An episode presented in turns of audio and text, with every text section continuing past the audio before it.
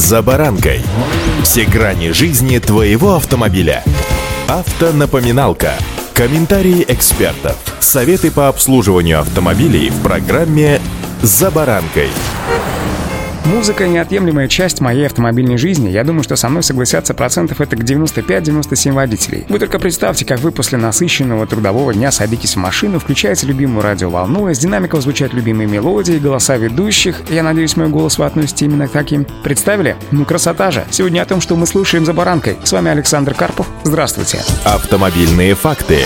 Самыми популярными музыкальными произведениями у российских автолюбителей стала поп-музыка, на долю которой приходится 50%. Далее следует рок 46%. Треть приходится на классическую музыку. Большинство водителей седанов предпочитают слушать именно популярную музыку. 54% опрошенных отмечают только поп-музыку или поп и другие музыкальные направления как любимые. 17% водителей седанов предпочитают слушать только зарубежных музыкантов, а 15% опрошенных из данной группы слушают только отечественную эстраду. Водители же внедорожников предпочитают слушать рок. Именно на это музыкальное направление указали 53% респондентов, в том числе только рок, а также рок и другую музыку. Большинство водителей внедорожников, 64%, слушают как российских, так и иностранных исполнителей, тогда как только зарубежную музыку предпочитают 22% отечественных водителей, а вот отечественную музыку только 12%. Большинство водителей хэтчбеков предпочитают слушать поп-музыку, 48% автолюбителей отмечают только поп или поп-музыку и другую музыку, при этом большинство респондентов слушают как отечественную, так и зарубежную музыку.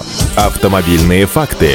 Но, как говорится, в любой бочке меда найдется таки ложка... Ну, сами понимаете, чего найдется. Хочу обратить ваше внимание на то, что именно музыка может стать причиной ДТП. Как пишут исследователи, музыка способна увеличить риск попадания в ДТП в несколько раз. Если темп воспроизводимой музыки выше 120 ударов в минуту, то водитель начинает рисковать и увеличивать скорость. Таким образом, вероятность совершения опасного маневра становится выше. Водители, которые любят ездить под тяжелую музыку, как показывает статистика, в два раза чаще меняют полосу для движения, превышая скорость в среднем на 8 км км в час. Некоторые композиции вообще способны вызвать раздражение у водителя, и манера езды становится значительно рискованнее. Скажу больше, исследовательским путем удалось определить самые нежелательные композиции для вождения. Это American Idiot группы Green Day, Party in the USA Майли Сайрус, Mr. Brightside группы Killers, Don't Let Me Down группы Chainsmokers и Born to Run Брюса Спрингстина. По какой-то невероятной закономерности именно эти отличные песни играли в момент ДТП. Есть, правда, и музыкальные произведения, оказывающие на водителя успокаивающее воздействие. Это Starway to Heaven Led Zeppelin, Under the Bridge группы Red Hot Chili Peppers, Good Plain Дрейка, Африка Тота и Locations Халида. Мистика, скажете вы? Вовсе нет. Статистика, наука скупая на эмоции, богатая на цифры. Искренне надеюсь, что в тот момент, когда вы слушаете любимую музыку, вас ничто не отвлекает от дороги, а музыка вызывает только хорошее настроение, друзья, при этом не теряйте бдительность и удачи.